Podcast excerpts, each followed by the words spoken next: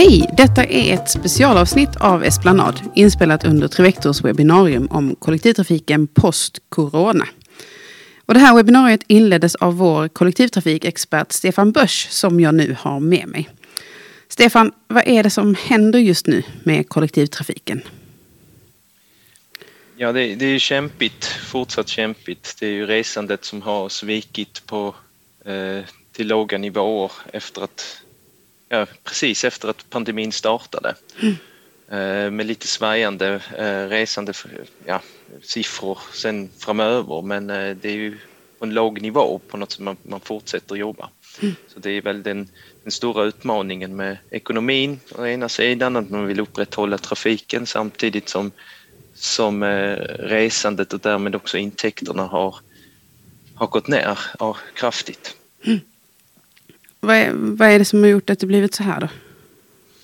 Ja, alltså det är ju det är naturligtvis de där rekommendationer och delvis restriktioner som har tillkommit under tiden och, och naturligtvis också den rädslan att, bli, att kunna bli smittat. Mm. Um, där kollektivtrafiken som är det färdmedlet som har grundidén är ju att man åker tillsammans. Och, ehm, och det har ju inte bilen eller cykeln när man går så då tar man ju hellre det andra, det säkrare alternativet samtidigt som rekommendationerna också säger att man inte, helst inte ska åka kollektivt. Så eh, det gör det ju till en väldigt stor utmaning så länge alla de där rekommendationer finns kvar och också smittan på något sätt finns kvar runt omkring oss. Mm. Vi tittar ju på detta i eh, ett antal projekt just nu och vad är det vi ser händer framöver och eh, post-corona? Ja precis, alltså vi, vi har jobbat lite i olika uppdrag, antingen att det bara handlade om detta, mm. att det är huvudfrågan men också delvis att det är en, en delfråga i, i andra frågor så att säga. Um, och första gången vi gjorde det är lite spännande, det var förra året precis med, mot kanten till sommaren.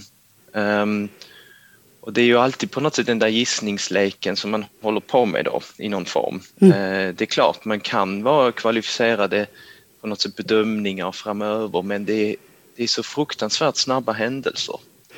Um, det kan vara, ett tag var det från timme till timme, nu är det kanske från vecka till vecka. Mm. Eh, nu är vi i en fas där man, där kanske framförallt vaccinerna eh, står stort på, på listan och vad, vad kommer det innebära framöver? Och, men eh, vad man kan komma underfund med är ju att en stor del av resandet tolkar vi det som kommer tillbaka relativt snabbt. Låt säga att man någonstans mellan 80 och 90 procent av resandet innan corona som man kan komma tillbaka till. Mm. Men de resterande på något sätt, de som saknas, de blir sen en, en väldigt stor utmaning. Mm.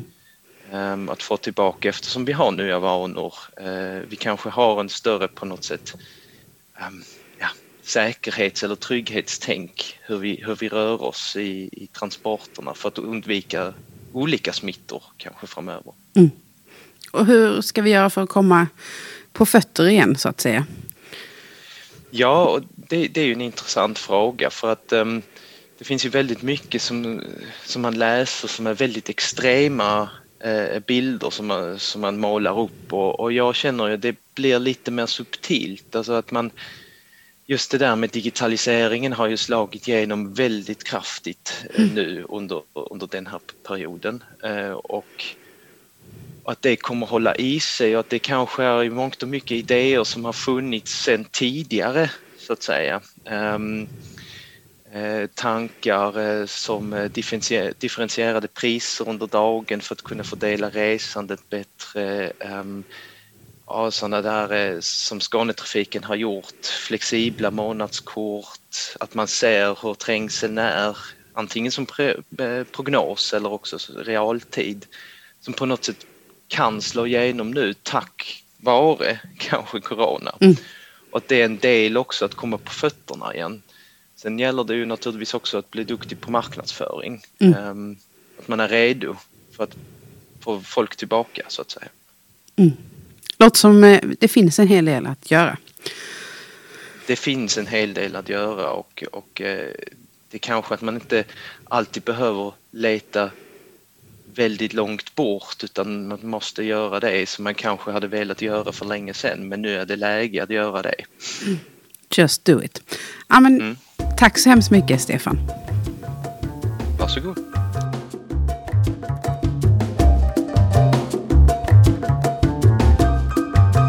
Hej och välkomna till Esplanad.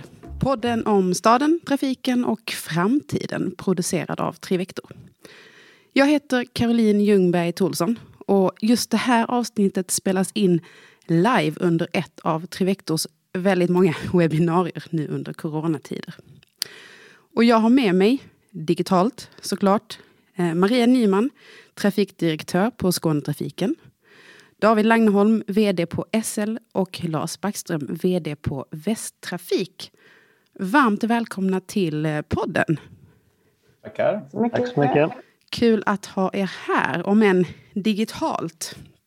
Um, vi är vana nu efter ett år. Precis, vi är ju vana. Eh, tyvärr får man väl säga. Vi, står ju mitt i coronapandemin. Eh, som vi har varit i, lite mer än ett år just nu. Och när jag för ungefär ett år sedan spelade in Esplanads första coronaavsnitt så hoppades jag att avsnittet ett år senare skulle handla om någonting helt annat. Men vi ska faktiskt prata om någonting som jag tänker att ni tre dagligen funderar på just nu. Nämligen kollektivtrafiken och vad som händer med den post-corona. För det finns ju ett sådant, vilket ju känns skönt. Eh, men jag tänkte faktiskt Ibland börja... tvivlar man. Ibland tvivlar man. Ja, du, nu sa du det, så nu kommer vi eh, att ta dig på orden. Precis.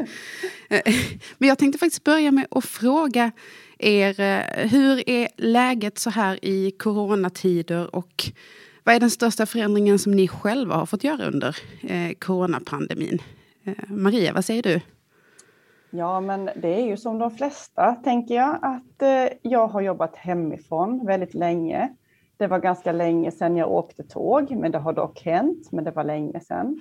Eh, jag är mer och mer van vid alla digitala möten och eh, ja, lever tror jag som de flesta som kan jobba hemifrån, för det är ju inte alla som kan det. Men så har mitt, mitt arbetsliv förändrats, plus att jag tänker på det här hela tiden, så som du sa innan, just. Mm eh, kollektivtrafiken post-corona. David, hur är, hur är läget? Vad har du fått förändra? Jo, ja, väldigt mycket. Det är känns som eh, pandemin är ständigt närvarande. Just idag sitter jag faktiskt på kontoret, men det är eh, ganska ovanligt i dessa tider. Men eh, nej, jag tycker att jag och man har väl ändå vant sig vid att jobba väldigt mer digitalt och att mycket av, eller väldigt många av de möten man har träffas man ju faktiskt inte längre. Och man har väl också insett att det funkar rätt så bra. Även att eh, jag personligen kanske tycker att inte alla möten funkar så bra på det sättet. Mm. Men eh, man undviker att åka eh, sin egen produkt, vilket är väldigt tråkigt. Man åker inte kollektivt utan åker bil eller cykel när man ska någonstans. Så, ja, nej, men det är ju, träffar inte vänner och släkt på samma sätt. Så det är klart att det har varit stora förändringar det här året som vi nu som du säger, hoppas vi kanske börjar spana bort mot någon form av horisont där det ska upphöra. Precis. Men det trodde vi förra året också vid den här tiden, att efter sommaren ungefär då. Exakt. Lars? Ja. Nej, ungefär som David och, och, Maria tycker jag. Sen mm. tycker jag man eh, man pendlar mellan liksom, eh, hopp och förtvivlan lite grann. Alltså det finns jättemycket energi, i, det finns nog i allas organisationer här i Sverige och, runt om att liksom jobba med att liksom återfå kunderna. Hur ska vi göra det? Och, och men, men sen så liksom, när ska vi liksom kunna hugga tag i det på riktigt? Uh, så att um, Ja, lite mellan hopp och, och, eh, och förtvivlan. Och som David, du var inne på, på nya vanor. Vi ser ju uppe på, på ett år, så det är klart att rörelsen i samhället speglar inte riktigt resandeminskningen i kollektivtrafiken. Så det är väldigt många som, som fortfarande rör på sig och, och åker till jobbet, men, men eh, färdas i bil. Och det är liksom eh, på den här Uh, vi, vi, fick gå ut här i förra året och börja prata i termer om res inte tillsammans, vilket mm. var oerhört liksom, mm. smärtsamt tycker jag. Och, och Jättetråkigt. marknadsandelen visavi det ohållbara resandet, så som man sett liksom, på åtta månader så raderades åtta års av utveckling. Det, alltså, mm. det är ju därför man söker tror jag efter det här liksom mer energifyllda liksom och vill liksom kicka igång det arbetet och, och, och ibland känns det nära och ibland känns det inte så nära. Men då, vi håller i hoppet idag känner jag. Det är väl, det är väl Ja, trevligast. det, vi väljer det. och Det Ja. tycker jag är bra. Ja. Men det var ju faktiskt så för ett år sedan att eh, från en dag till en annan så fick vi ställa om. Eh, Res inte med kollektivtrafiken om du inte måste. Arbeta hemifrån om så är möjligt. Eh, Och rekommendationer och restriktioner har ju lett till en minskad andel kollektivtrafikresenärer. Eh, Och vi har också sett eh, olika sätt att kommunicera det här. Vi såg i en reklam från SL. Du som kan, res med bil. Res helst inte med oss. Eh, Västtrafik delade ut kassar med texten Jag sitter gärna bredvid dig, men inte just nu. Eh, och här i Skåne så kan man läsa att res bara om du behöver. Eh, hur mycket resenärer har ni tappat under det här året? Ja, men jag, kan, jag kan väl börja. Vi har tappat, ja, just nu är det 50 procent om jag tar ett snitt. Och tittar vi ut, ut över Öresundsbron då, så ligger vi ju ibland på 80-85 procent av eh, våra resenärer. Och det är ju där vi har haft de stora strömmarna innan. Men runt 50 om jag ska förenkla det. Mm. Hur ser det ut för eh, er på SL, David? Ja, det är ju, vi ligger rätt precis där också. Över helåret förra året hade vi 64,5 procent resor jämfört med året innan. Men då ska vi komma ihåg att januari och februari var två normalmånader. Så att, eh, just nu ligger vi på ungefär 50 procent om man jämför med eh, ja, 2019. Är det samma för er, Lars? Ja, eh, det ligger där och pendlar eh, strax eh, mellan 45-50 procent och vi ser väl att vi har tappat både då långa resor, eh, men sen har vi också eh, tappat korta resor eh, och som säkert har ersatts med eh, med gång och cykel, vilket vi tycker är, är bra eh, att vi jobbar med det, med det hållbara resandet, för det skapar också förutsättningar för en, en, eh, en fysisk distansering. Och det är väldigt viktigt framåt också att, att, eh, att vi fortsätter att att jobba med den så kallade aktiva mobiliteten då, eftersom det står rätt högt i, liksom på, på önskelistan bland, bland uh, våra kunder att sen när restriktioner släpps eller lättas, att det är viktigt att, uh, Mm. att det finns plats, att det känns luftigt. Liksom. Uh, Jag tänker, ni har tappat ungefär 50 procent av era kollektivtrafikresenärer. Vad har det inneburit för er under det här året? ett slag mot våra egon. Nej, men det har, det har Förutom ju, det ja, nej, men det har ju eh, definitivt eh, liksom, slagit väldigt hårt mot allas intäkter och allas eh, sista rader, även om vi har fått eh, viss del kompenserat med, med statsbidrag. Men det tror jag liksom är en nyckelfaktor här, den här ekonomiska uthålligheten som, som vi delvis förstås kan, kan eh, skapa, skapa själva, men att, att återfå kunderna samtidigt som vi nog behöver under en tid liksom upprätthålla ett system med väldigt mycket luft i eh, för att, att komma tillbaka till ja, vad det nu pratas om lite grann internationellt och så, en nivå kom, man ser, man tittar till Asien och så kring kanske 85 procent på, på, på så kort tid som, som möjligt. Men Mm. vad, vad kort tid är det vågar jag inte svara på. Mm. David, vad har det inneburit för er? Ja, nej, men det är, det är väl ungefär det samma sak. Ett eh, hårt slag mot ekonomin såklart. Mm. Eh, eh, Det statliga stödet har ju hjälpt till en del. Det täckte kanske bara ungefär en tredjedel av de biljettintäktsförluster vi hade förra året. Så att, nej, det är ju det är brutalt. Vi kommer ju väldigt snabbt behöva gå från att avråda alla från att resa till att verkligen försöka locka tillbaka alla då när, när restriktionerna hävs. Med en, och det blir precis som Lars är inne lite på, där den här, den här övergångsperioden eh, från det att restriktioner hävs till dess att vi hittar någon form av ny normal som ju man idag bara kan säga hur den kommer att se ut. Precis. Eh, Det blir utmaningen såklart att eh, brygga den tiden eh, finansiellt också. Mm. Maria, vad har det Ja, men inneburit jag för er? tänker samma sak och, och framförallt, eh, men, men ni var inne på intäkterna där och att vi ändå har, måste ha muskler att hålla ut under en period. Och det jag tänker mycket på är själva den hållbara transporten som ändå kollektivtrafiken är och att man är väldigt beroende rent miljömässigt på att inte alla människor vare sig kan eller kanske vill eh, köra bil och någonstans blir det trångt också. Liksom. Så att det är att eh, som ni andra sa, just nu så går det inte att marknadsföra kollektivtrafiken och det kan vi inte heller göra. Däremot kan man eh, berätta om erbjudanden som gör det lite enklare att resa om man måste resa flexibelt eller beläggningsgrader för att försöka identifiera trängsel och så. Det är just den typen av, av eh, ja, men tjänster eller så man kan tänka på till kunderna. Men att, att, att kunna se framåt, att kunna vara uthållig så vi liksom inte får en anorektisk eh, kollektivtrafik. För vi mm. har ändå kämpat länge och, och för, att, för att skapa ett hållbart resande. Så mm.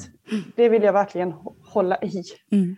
Vi ska, vi ska... Jag bara tänkte tillbaka till det med imagemässigt så gick vi väldigt snabbt från det här goda, hållbara, eh, hälsosamma till det liksom smått livsfarliga man, man läste i media. Alltså, mm kollektivtrafiken blev väldigt snabbt liksom sinnebilder för trängsel, trots då att, att relativt tidigt, i alla fall på hösten, så kom det ju forskning och rapporter från ett antal länder runt om som, som inte kunde liksom, eh, koppla eh, någon, någon smitta, generell eller klustersmitta till kollektivtrafik. Kanske, sen kanske det är svårt, men, men eh, kollektivtrafiken blev ett snabbt utmålad som, som farlig. Eh, mm, absolut. Och, och, och, det är precis som David var inne på här, nu ska vi vända på det. Mm. Vi ska, vi ska eh, sen, alldeles strax ja. gå över och prata om hur vi ska vända det. Jag tänkte undvika den frågan. den, den tycker jag är ganska spännande. Men, men vi ser ju förändringar. Vi ser förändringar i arbetsmarknaden, hur man jobbar såklart. Och vi ser förändringar i boende. Um, många som flyttar ut på landet. Eh, vad säger ni, kommer vi att få se nya beteendemönster för pendlaren efter pandemin? Vad tror ni? Ja, men, framför allt det här med att kunna jobba mer på distans och jobba hemifrån. Nu är ju inte det, det finns väl någon siffra att jag tror det är 10 procent av våra pendlare som kommer att ha den möjligheten, så det är ju inte en jättevolym så. Eh, det är en siffra jag har läst, jag vet inte om den kan verifiera den, men Eh, men, men, också som vi såg innan här i inslaget, det här att man kanske flyttar ut på landet mer och kan jobba på distans och så. Och vad krävs det av oss? Behöver vi vara mer regiontrafik till exempel än i staden? Det är mycket vi måste följa här. Mm. Ja, det är också sådär, alltså, tidigare har ju det liksom hållbara stavats förtätning. Om mm. det nu stavas eh, grön våg och flytta ut på landet. Eh, eh, nu är vi en väldigt stor region och har mycket, mycket landsbygd, eh, men åker man utanför städerna då det bygger nästan på att man har ja, en och en halv bil eller någonting sånt där. Och, och där, alltså, kollektivtrafiksystemet är liksom inte uppbyggt för... Eh, jag, jag kan se risk att, att, om det sker, att det blir mer eh, bilresande för att vi, vi har inte så riggat eller, eller ens tror jag kan finansiera den typen av lösningar som skulle omhänderta det i större skala. Mm. Eh, sen när man pratar att komma tillbaka till 85-90 procent på kort tid, ja, det skulle egentligen, tycker jag, tyda på att nej, men då går man tillbaka till sina, då är det liksom business as usual. Eh, men tror vi att, att resandet kommer vara mer oregelbundet och fragmenterat, ja, men då behöver vi nog ha liksom en smartare, smartare kostym. Eh, mm. Samtidigt då som vi är beroende av de långsiktiga infrastrukturplaneringarna och stora investeringar och så vidare. Mm. Mm. Men precis som vi sa innan, rekommendationer, restriktioner har lett till den här minskade andelen, andelen kollektivtrafikresenärer. Men vi vet ju också att det är många nu som känner en längtan efter hur det var tidigare och efter det, det normala. Eh, och många har kanske insett att det betyder mycket att kunna ses på kontoret för samverkan och kultur, relationsbyggande. Eh, och många kommer eh, vilja ta sig till kontoret och, och på så sätt också vilja pendla igen post-corona. Även om vi inte vet om det blir lika många så att säga. Ehm, vilka nya erbjudanden och lösningar kan göra kollektivtrafiken framgångsrik igen? Eh, ja, men en sak som vi har gjort här i Skåne nu i alla fall är att titta på ett erbjudande som är lite mer flexibelt. Mm. Eh, som, som gör att du, man kanske inte vill köpa ett eh, månadskort för jag vet om att jag kommer inte att resa alla 30 dagarna. Det är ju en typ av erbjudande för att möta eh, nya behov, så där tror jag man får vara lyhörd. Mm. Eh, men det är ett exempel.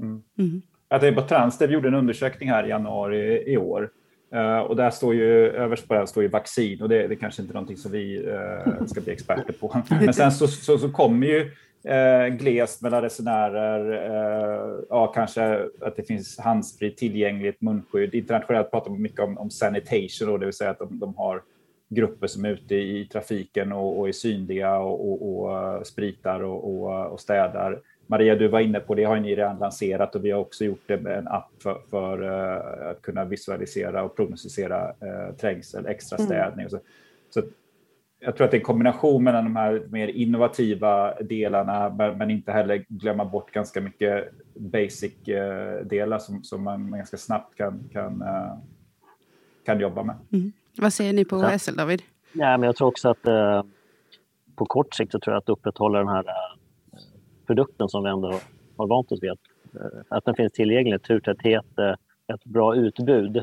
mm. Eh, tror jag är jätteviktigt för att inte skrämma bort, skrämma bort resenärerna. Mm.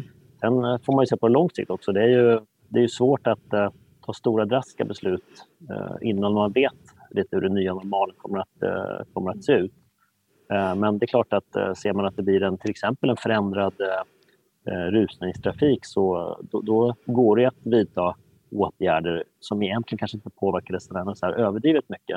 Eh, man kanske tar, om man har möjlighet att jobba hemifrån, så tar man kanske första mötet eh, hemifrån, man kanske tar sista mötet hemifrån, så att man sprider ut sitt resande på så sätt gör att den här eh, väldigt, väldigt utpräglade rusningstrafiken som vi hade tidigare mm. kanske inte blir så extrem längre. Och då, då går det att göra, vidta åtgärder som mm egentligen kanske inte påverkar resenärerna så mycket. Men just när man gör det, eller om man gör det, så uh, tror vi ju att uh, förutsägbarheten blir väldigt viktig. Uh, mm. Att du kan följa ditt, din buss i realtid mm. i din, i din mobiltelefon så att du ser, du kan tajma din promenad hemifrån så att du precis möter upp så att du hinner till buss, tills att bussen kommer till mm. hållplatsen. Mm. Då blir man inte lika, lika beroende av turtätheten som man kanske är tidigare. Då. Mm, man pratar just om, det, om det att det, det, kan ju bli mindre toppar i trafiken. Eh, när man väljer mer fritt när man kan, eh, kan åka så att säga. Eh, vad betyder det? Kommer ni behöva alla fordon framöver? Ja, alltså, jag bara, ja. ja. förlåt, säger du? Nej, jag bara tänkte flika in där, men för det är lite intressant, det var, när jag sa med, med restriktioner och rekommendationer så har ju kanske i tron att, nej, men att, att, att, byta vanor och så, det tar jättelång tid och så vidare. Helt plötsligt så, så ställer en stor del av befolkningen om bara pang så, mm. med ganska då, får man väl ändå säga, om man jämför med, med kanske många andra, ganska mjuka rekommendationer och restriktioner. Alltså det finns ju en jättekraft i det. Uh, hur kan vi liksom tänka på samma sätt eller kanske till och med kombinera med lite tuffare rekommendationer och restriktioner mm. i att, att ställa om till ett, ett, eh, en högre grad av hållbart uh, mm. resande. Så vi inte liksom glömmer bort den, den, den, klimatkris som vi är mitt inne i och som vi är faktiskt sista generationen som kan fixa. Mm. Jag tycker det, det finns något häftigt i Det är jättespännande. Det. Ja. Vi som jobbar mm. med, med beteendeförändringar inom eh, eh, trafiken. Vi pratar alltid om att det tar så himla lång tid att förändra ett beteende och förändrade normer. Och nu har vi faktiskt gjort det på väldigt kort tid. Mm, det finns ju fler sådana exempel om man går tillbaka till 9-11 till exempel. Jag som jobbat inom flyget, att vi plötsligt liksom, ja ni vet, mm. ni kommer kanske inte ihåg hur det var innan, men då behövde det var inte så mycket säkerhetskontroller. Liksom. Det är ju normalt nu, så att det går ju. Men det är, ja, det är normalt stora, nu. Precis. Ja, det är normalt nu. Men det var det inte innan. Jag tänker på en, eh, en viss sorts eh, kollektivtrafikresenärer som ni har tappat nu är till exempel de som har bytt mot bil. Jag pratade med en vän som bor i Malmö och jobbar i Lund. Och han har alltid åkt eh, kollektivt eh, till jobbet. Men det slutade han med för ungefär ett år sedan och nu eh, kör han bil. Och han sa till mig, jag vet vad du jobbar med och jag vet och jag tycker det är viktigt men jag vet inte vad du ska säga till mig för att jag någonsin ska byta bort bilen mot tåget igen. Eh, genom lite, genom lite härliga köer i rusningstrafik så kommer man nog kanske så tillbaka. kommer det ge sig.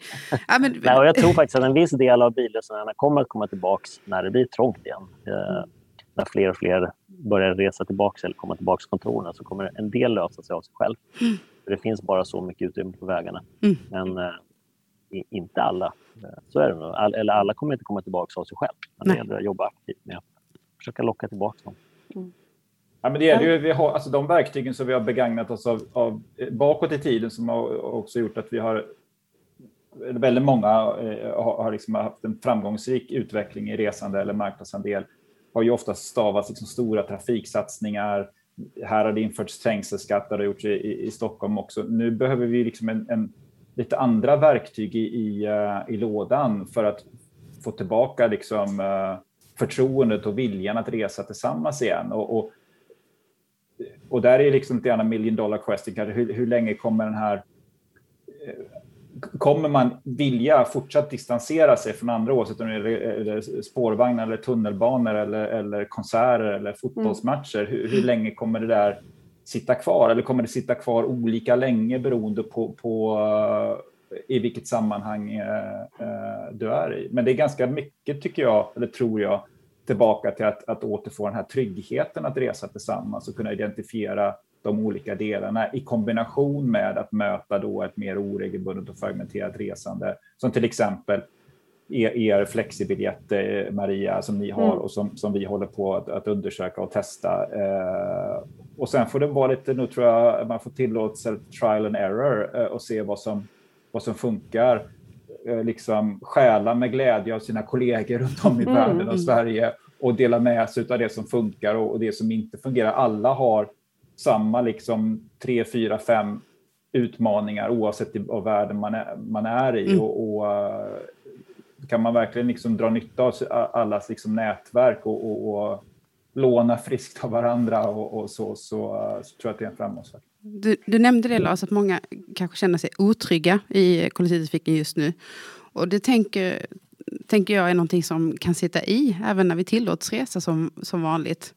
Um, behöver vi då särskilda åtgärder för att få resenärer att känna sig trygga igen? Och hur ska det gå till?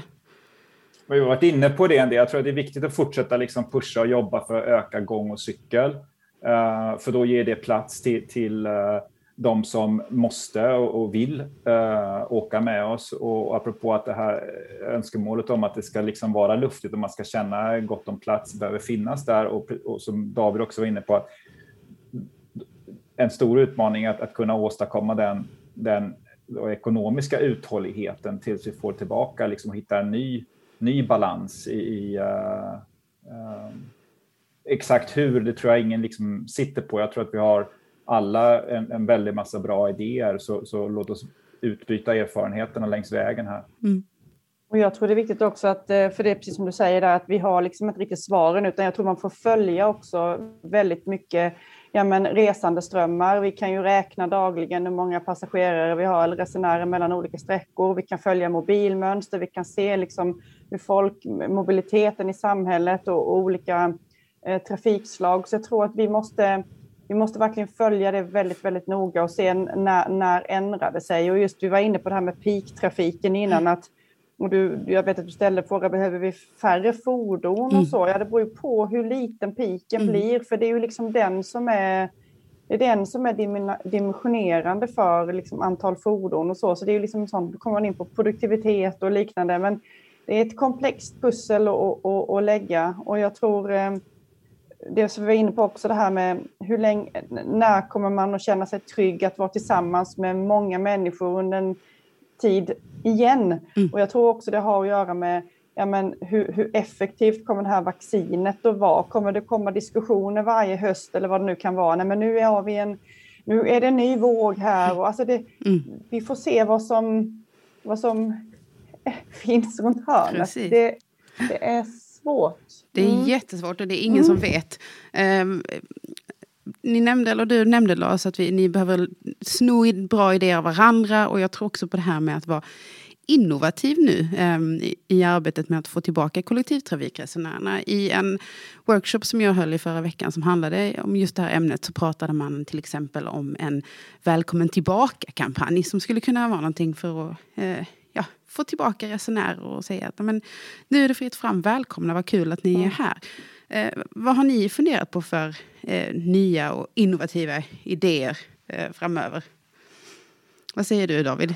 Ja, nej, men just det här Välkommen tillbaks-kampanjen, den, eh, den väntar vi bara på att få köra igång. Det, det, det går vi, har vi gått och längtat efter ganska länge nu. Uh, men sen är det klart att uh, vissa grejer är svåra att göra redan nu. Mm. Men uh, till exempel när vi är inne på det här med realtidsträngselappar till exempel. Det är en sån grej som kan möjligtvis, om man, om man har koll på var trängsel uppstår så kan det öka tryggheten för resenärerna. Man kan se om man kan planera sitt resande bättre. Uh, sen är det såklart det här med att faktiskt upprätthålla en, en, en stor trafikapparat som ju naturligtvis också måste gå ihop sig. Men hur mycket är vi beredda att faktiskt betala för, för kollektivtrafiken? är det värt att uh, åka så pass glest som, ja, så glest som vi har vant oss att åka nu? Det kommer vi ju inte lyckas med för det, det finns det ju, ja, det är nog inte realistiskt när faktiskt finns det plats för när folk börjar komma tillbaka. Mm. Uh, men det är klart, man kan också börja titta på lite mer såna mikromobilitetslösningar, dörr-till-dörr-lösningar, som vi sitter och framtidsspanar och funderar på om man kan göra något test med mm. någonstans. Spännande. Men, mm. ja. Vad säger du Lars, har ni börjat fundera på nya innovativa idéer? Jag tänker att det behöver inte alltid vara nya. Jag tänker på den här eh, det med flexbiljett. Det har, det har legat på vårt bord tidigare och, och, andra, andra idéer också som vi kanske inte har haft möjlighet eller vi kanske inte mm. har mm. känt att det, resandet har liksom ökat mycket. Vi kanske inte behöver. Så det kan ju, det kan ju också vara att liksom ompröva ompröva idéer som, som nu är liksom en, hel, en helt annan, att se dem i en, en, liksom en annan dager. Mm. Eh, och sen titta, alltså, både liksom den delade mobiliteten som är liksom, man säger, kollektivtrafik, men också se, börjar vi titta på kombinerad mobilitet i, som sagt i en annan dager och sen fortsätta jobba med den aktiva mobiliteten med gång och cykel. Så absolut innovativa idéer, men det behöver inte diskvalificera andra idéer som har kommit upp men som kanske inte har varit läge att pröva av olika skäl men som, som helt plötsligt nu eh, liksom dyker upp. Så det här har vi liksom inte råd att, eh, att inte testa. på något Absolut, det kanske mm. är precis läge just nu. Mm. Ja, precis. Vad säger du Maria? Ja, nej, men jag, men ni har ju redan med... er flexbiljett som ni ja, har, eh, den har infört. Vi redan. Men jag slogs av en sak som jag tänker att vi säkert kommer att kunna göra bättre i framtiden och det är ju det här när, ja, men som här i Skåne när gränsen mot Danmark stängde över natten mm. och vi var tvungna att, vi ska säga, inte bara vi, Trafikverket och våra trafikföretag fick planera om i princip hela trafiken i Sydsverige på bara några dagar. Det här är ingenting man normalt sett gör inom, inom tågtrafik. Och eh, den erfarenheten att man faktiskt skulle kunna, om vi nu pratar trängsel och inte trängsel eller luftiga avgångar och inte. Att man kan kanske ser vi att det reser fler folk åt ett visst håll, ja men kanske vi kan sätta på ytterligare ett tågsätt mm. där och köra lite kortare där i framtiden tänker jag. Så att man kan också planera annorlunda förutom att komma med fler nya biljetttyper. Mm. Vi kommer behöva vara flexibla på många olika sätt. Mm. Ja. Absolut. Vi, mm. vi ska alldeles strax avsluta det här avsnittet av Esplanad. Det har gått fort. Vi skulle kunna prata mycket mer om detta. Eh, men jag skulle först vilja fråga er alla tre eh, och ett ganska kort svar från er. Eh, vad kommer vi att ha med oss post-corona och vad kommer vara det viktigaste då som vi har lärt oss under coronapandemin? Jag kan, två korta saker. Så jag tycker alla som har jobbat med det här oavsett har liksom lyckats ställa om snabbt. Alltså det vill säga när, när vi, när vi har ett, en, en yttre omständigheter så är vi liksom uh, snabba på det. Och sen som vi varit inne på lite tidigare här att ja, men liksom den här idén om att, att vanor tar lång tid att, att, att ändra på. Nej, så var det inte. Uh, och hur kan vi, om man får använda uttrycket kapitalisera på den här situationen att kunna ta steg mot, mot uh, att, att främja det hållbara resandet. Uh, så, så uh, det, det, tycker jag är ett par medtagningar. Mm. David? Ja, jag tycker väl att man kan konstatera att vi lär oss fort nya beteenden när vi måste. vi är faktiskt rätt så anpassningsbara. sen har vi såklart lärt oss också att det funkar att jobba hemifrån. Det går att man måste inte komma till kontoret klockan åtta varje dag och åka hem klockan 17. Mm. Utan att eh, det går att vara mer flexibla och med hjälp av de nya digitala verktygen så eh, är det inte bara liksom möjligt utan det är faktiskt ganska effektivt också. Mm. Maria? Men jag hakar nog på det här med, eh, med, med, med det hållbara och inte kanske bara det hållbara resandet utan hur, hur, hur gör man en hållbar samhällsplanering framöver? Hur, hur ser man till att kollektivtrafik och samhällsbyggande sker på ett eh, hållbart sätt? Så det är nog den taken jag vill ta med mig att hållbarhet måste få... Det är nästa grej vi måste fixa. Vi har lyckats ställa om snabbt. Eh, vi får glömma det här med att vanor tar tid och vi har lärt oss nya beteenden. Och sen ska vi ha med oss hållbarheten. Hur gör man då för att eh, få till en hållbar samhällsplanering? Det ska vi ha med oss post-corona. Stort tack Lars, David och Maria för att ni gästade detta avsnitt av Esplanad. Tack så mycket. Tack.